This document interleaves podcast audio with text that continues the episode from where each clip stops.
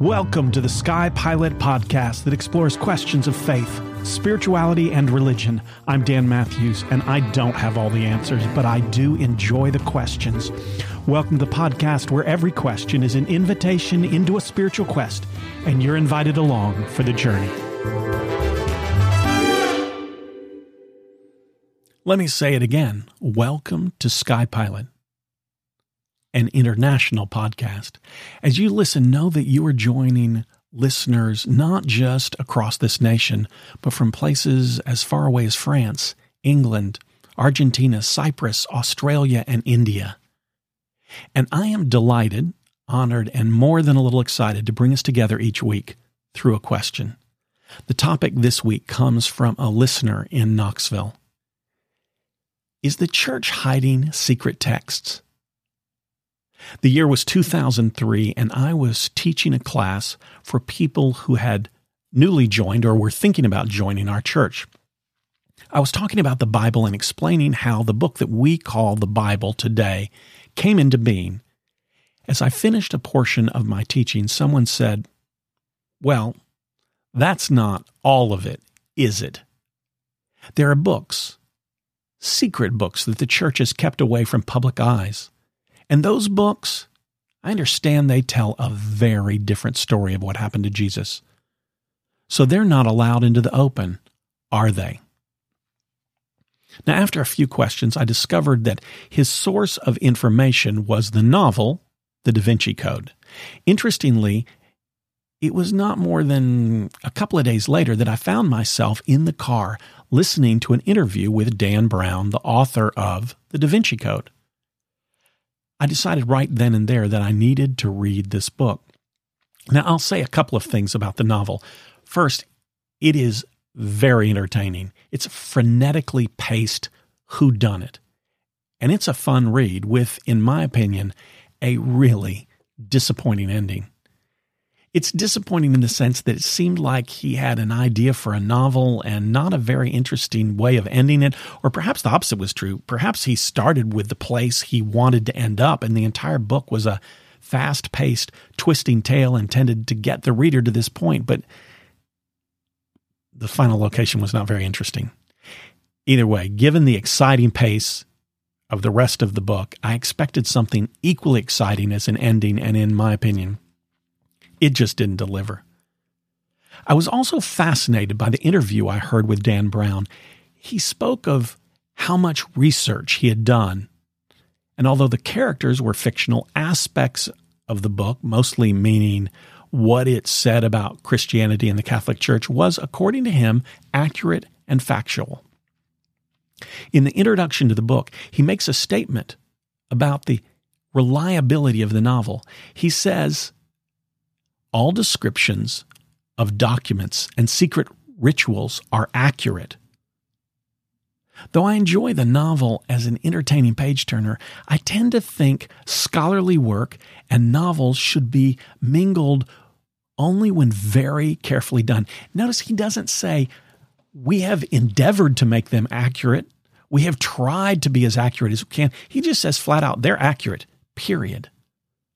What is clear about his novel is that rather than really doing the accurate historical work of a piece of historical fiction, he took a little bit of truth, a lot of disproven conspiracy theory, and some outright fancy, and presented it as accurate.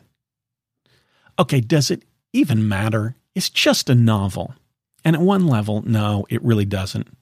But at another level, it is presented as factual. When at best, much of it is wild conjecture and has a significant portion of the novel that's been disproven by independent scholars. And in this case, when I say independent, I mean scholars who are part of academia that's not employed by the church. And also, on the personal negative side in regard to this novel, I found myself, right after it came out, frequently dealing with people who felt they knew that the church had secrets and unseen stories of the life of Jesus that it had kept from the public for 2,000 years. And their proof was that they had read a novel that had a note in the front saying they could trust it. So at this point, here's a fair question. Well, are there books, stories of Jesus' life that were excluded from the Bible and are kept hidden from the public eyes? The answer is, oh, absolutely, and also definitely not. So let's begin by talking about the word Apocrypha. The origin of this word is Greek and actually means secret or hidden. It's a word that was used both in early Christianity and other faiths to describe books that have secret knowledge that's deemed to be too powerful and important to be allowed to be seen or read by the common person. Aha! You might be thinking, a word that means secret, hidden documents, early Christianity. We are on to a true conspiracy. Well, it's not quite so exciting as that. You see, there was the main branch of Christianity. The majority of people who followed the teachings of Jesus as were taught to them by the disciples and followers of the disciples. Then there were also some small break-off groups claiming to have knowledge that the disciples didn't have and so didn't pass along. These groups were called Gnostics, a word that appropriately comes from the Greek word for knowledge. Appropriate because they were claiming to have secret knowledge. As I said, they tried to claim that they had previously undiscovered documents that contained truth and theology that had never been revealed before, and many of the Gnostic groups used this as a lure. You need to join their subset of Christianity to be privy to the secrets they hold. Many faiths, not just Christianity, have small subset splinter groups that are Gnostic in the sense that they claim to have secret information only available to you if you join their group. But for the most part, mainline faiths, Christianity, Judaism, Islam, are all open books. I can say with confidence that there's nothing said or taught by the church I attend, or the synagogue down the street from my house, or the mosque I have visited downtown that's not publicly available to everyone. And on a personal note, I'm wary of any faith that is a secret society. If you really have some deep and profound insight into our nature, into the world, into our Creator, why keep it hidden and only share it with a select few? Why not share it out loud and make it public? Now back to the word Apocrypha. The word has come to mean something different over the years. Now it doesn't so much mean secret, but instead outside the mainstream. In terms of the Bible, we speak of canon, meaning the books that are set and understood to be part of the Bible. If you wrote a new book and you wanted to have it considered for inclusion in the Bible, well, you're out of luck. No new books are up for consideration. The accepted books that are in the Bible right now are a locked-in set. Matter of fact, the word canon is not just used in this way to describe the Bible. If you were to look up, say, Sherlock Holmes on Wikipedia, you will discover an article entitled, "The Canon of Sherlock Holmes." In this case, the word canon means the authentic books, stories of Sherlock Holmes. It begins by saying that there are 56 short stories and 4 novels in the recognized canon, and that's it. New books aren't being included. So the word canon simply means the list is locked.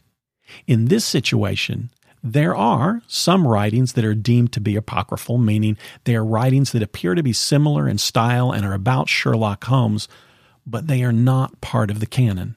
Again, within the world of Sherlock Holmes stories, there are those apocryphal writings, but for the most part, they're fan fiction. Although every once in a while there will be a rumor of a new, original, authentic story by Arthur Conan Doyle that has been uncovered. I don't think any of those turn out to be legitimate, though. The Bible's a bit more complicated because we have two different words that are similar but have very specific meanings. We have the Apocrypha and we have writings that are apocryphal.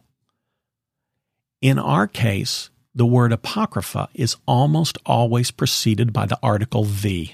Just as we normally precede the two main parts of the Bible with the same article, we normally talk about the New Testament or the Old Testament. And for us, the article, the word the, is a way of saying there aren't several Old Testaments.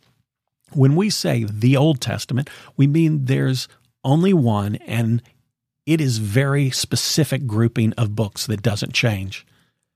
So the designation, the Apocrypha, is more than just a group of books that are outside the normal canon. It's a very specific group of books that were in the Bible until the Protestant Reformation. Then some of the reformers took them out altogether. Some of the reformers placed them still in the Bible, but in a different section of the Bible, and the Catholics and Eastern Orthodox retain them in their Bibles.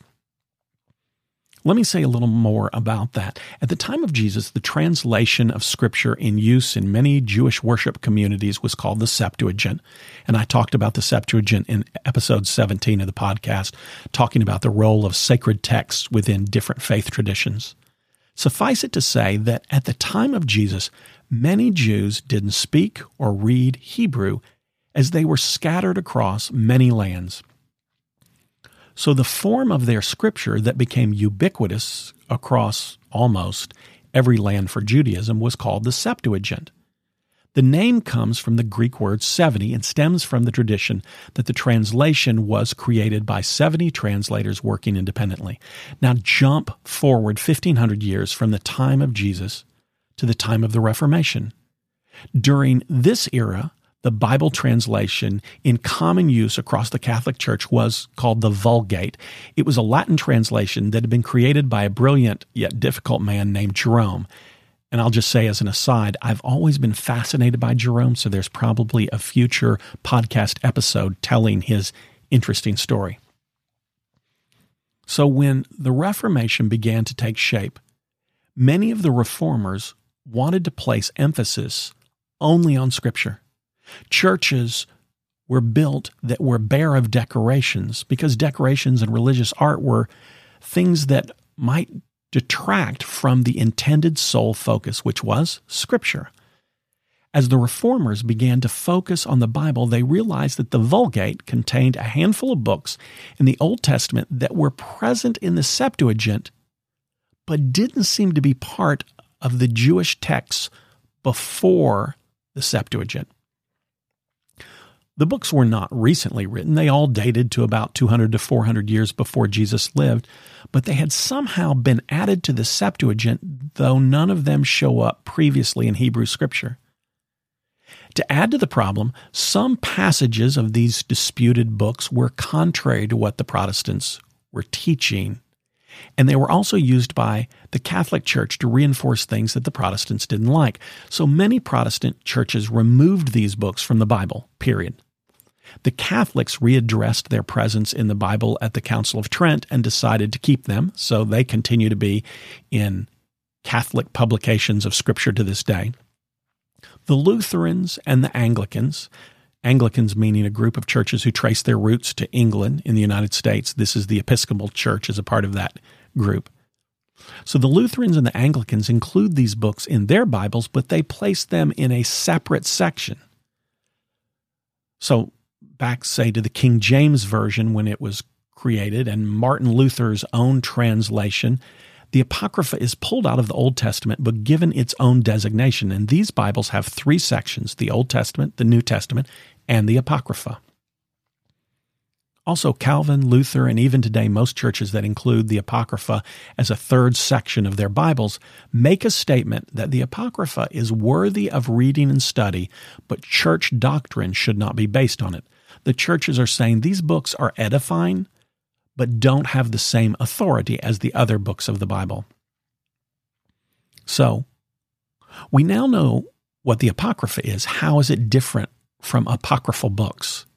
As I said, there's another group of books with that similar name. They're apocryphal writings. This type of book has no official number, so there's not a specific number of apocryphal books, nor are there any Bibles containing apocryphal books. Again, these are books that were written, but for some reason, these were not included in the canon. They are extra ancient books that didn't make the cut. So are these books the hidden books, the ones that the public's not supposed to see that Dan Brown seemed to imply were being hidden by the church? Because I think that's what Dan Brown wants you to believe, is that this group of books, the apocryphal books, are the ones that are hidden. But no, they aren't. These books are readily available. They've been available in libraries for generations. They're now available online to anyone who wants to read them. So why did these apocryphal writings get deemed not ready for prime time? Well, mostly because of theology. For example, there's one of the apocryphal books called The Infancy Gospel of Thomas, and it contains mostly stories of Jesus' childhood. The problem with this book is that it seems at odds with what we know about Jesus. At one point, the little boy Jesus is playing with clay, and as he plays, he molds the clay, forming little birds. And then he turns them into real birds suddenly and watches them fly away. Well, okay, that seems cute, but it seems harmless. Let's say sweet and harmless. What's the problem there? Well, in the same gospel, there's another story where little Jesus has created a small dam just to form a little pool on the ground of rainwater to play with. And another little boy breaks the dam and lets the water flow out.